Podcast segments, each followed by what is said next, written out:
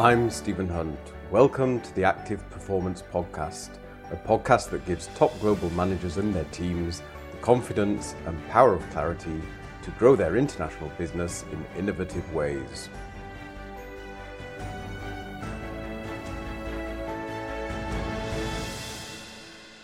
This week, part one of a four part mini series on courageous managers how manufacturers that are winners in the race to automate are led by courageous managers, particularly when it comes to risk and innovation.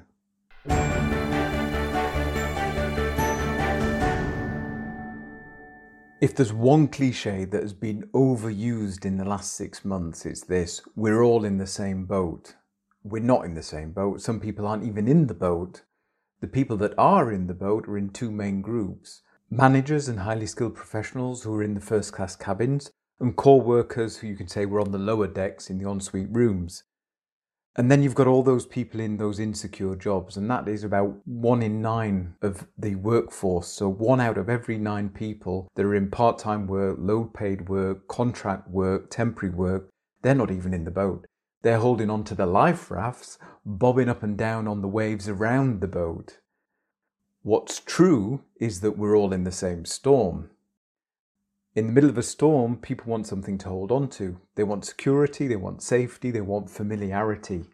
And those three things together mean that they want to go back to the way things were. They want to go back to what's comfortable since they can continue to live the life which was better than the actual situation now. Moreover, a boat in a storm needs, above all, a courageous captain. And by that, I mean a top manager who is calm, confident, brave, and uses his wisdom to steer the boat through the storm. Because he doesn't know what the sea is going to throw at his boat next, but he's confident that he can deal with what happens. Think about what inexperienced sailors do. When the first big wave crashes into the boat, they hold on. They hold on tightly to a handrail or a fixed part of the boat, and they don't move. And for global companies who are doing well right now and going from strength to strength, a big challenge is going to get people to move, particularly as we come out of this COVID crisis. And to do that, you need a brave captain, a courageous top manager. So, what is a courageous manager? Well, in this mini series, over the next four episodes, we're going to look at four big characteristics that define a courageous manager at the top of a company starting with their rather unique approach to risk and innovation. Risk and innovation is so relevant to one of the biggest growth challenges right now, which is automation. There's no better example right now than the use of robotics and AI, that's artificial intelligence, in global manufacturing. The goals are clear. The goal is to reduce the time between committing to a change in a system and the change being placed into normal production while ensuring high quality. That means big changes, and the winners, the companies that were doing well and are going to grow even faster now, are led by courageous, innovative managers. Automation promises a lot. The return on investment can be very high. We've been hearing this for two or three years or more. The only thing that's higher than the return on investment is the hype around automation and artificial intelligence that we've all been reading about over the last few years. When I work with people, I'm meeting a lot of people, a lot of global managers who want to be winners at automation. And what's clear is the winners so far have dealt with five areas of concern.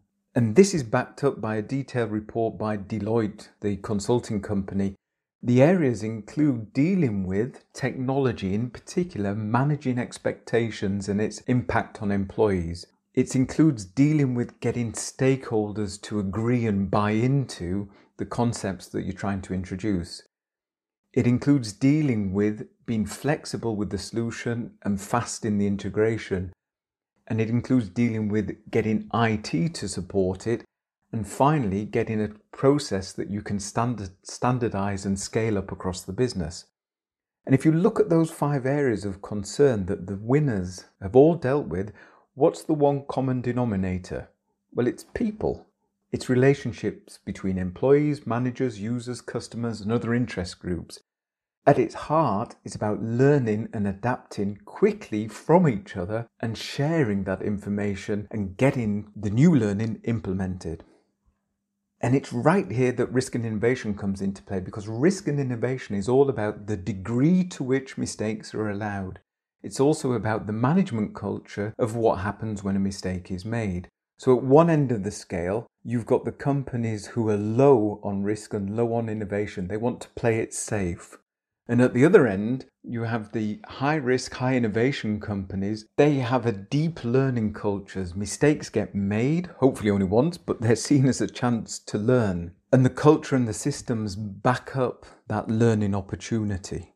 So when I look at the automation winners and I see these courageous managers, I think to start with, they have a different mindset to risk and innovation they're not looking for an automation playbook. They're not looking for a complete step by step implementation guide, quite simply because talking to people, you realize that there isn't one. There isn't one for their industry, there isn't one for their location, there isn't one for their function.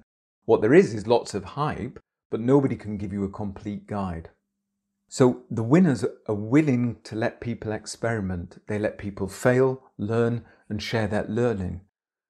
What they're not willing to do is let people make the same mistakes again. So they create systems and communication flows that stop people making the same mistake twice. The focus is not on stopping mistakes completely, it's stopping the same mistakes happening two times, three times, and more.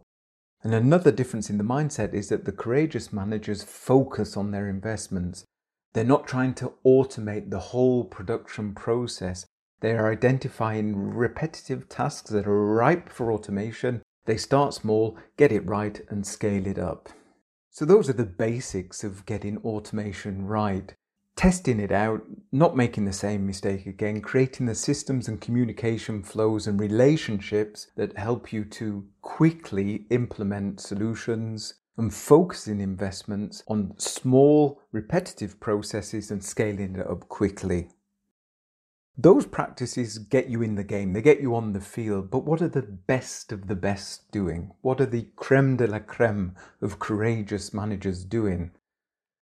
When I look at global manufacturing organizations, one of the first things they do is they're building cross location and cross functional development and implementation teams.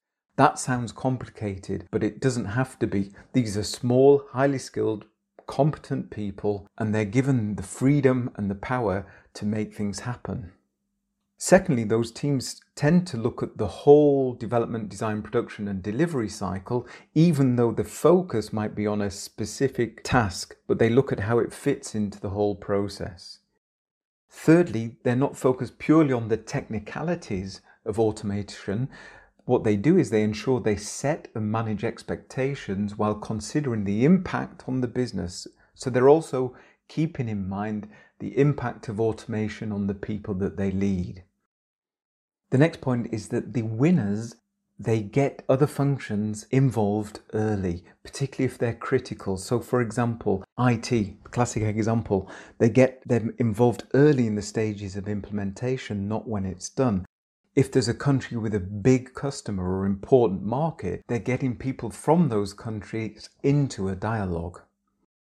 So it flows from that, and this is the final thing that the best of the best are doing is they ensure they have a courageous manager who is leading this initiative, who is competent in designing and managing change processes. To sum up, the benefits of automation are clear faster deployment frequency, shorter time to market, a lower failure rate of new products and new releases. It's impossible to think of a company that's doing that well, hitting those targets without learning. Or to put that the other way around, the companies that are the fastest to market, fastest to implement automation, better at maintaining high quality, they're doing it with deep learning and excellent communication between internal and external groups. And that is at the core of innovation and successful automation. And to do it, you need a courageous manager. Next week, we'll look at the second of four factors that courageous managers have trustful dialogues. These managers are skilled at building deep trust and have open, honest dialogues. So, the second factor is trustful dialogues. So join me next week to find out more about how you can create high performance and be a courageous manager. I'm Stephen Hunt. Thank you for listening. Join me next time for more on how top global managers use confidence and the power of clarity to grow their business.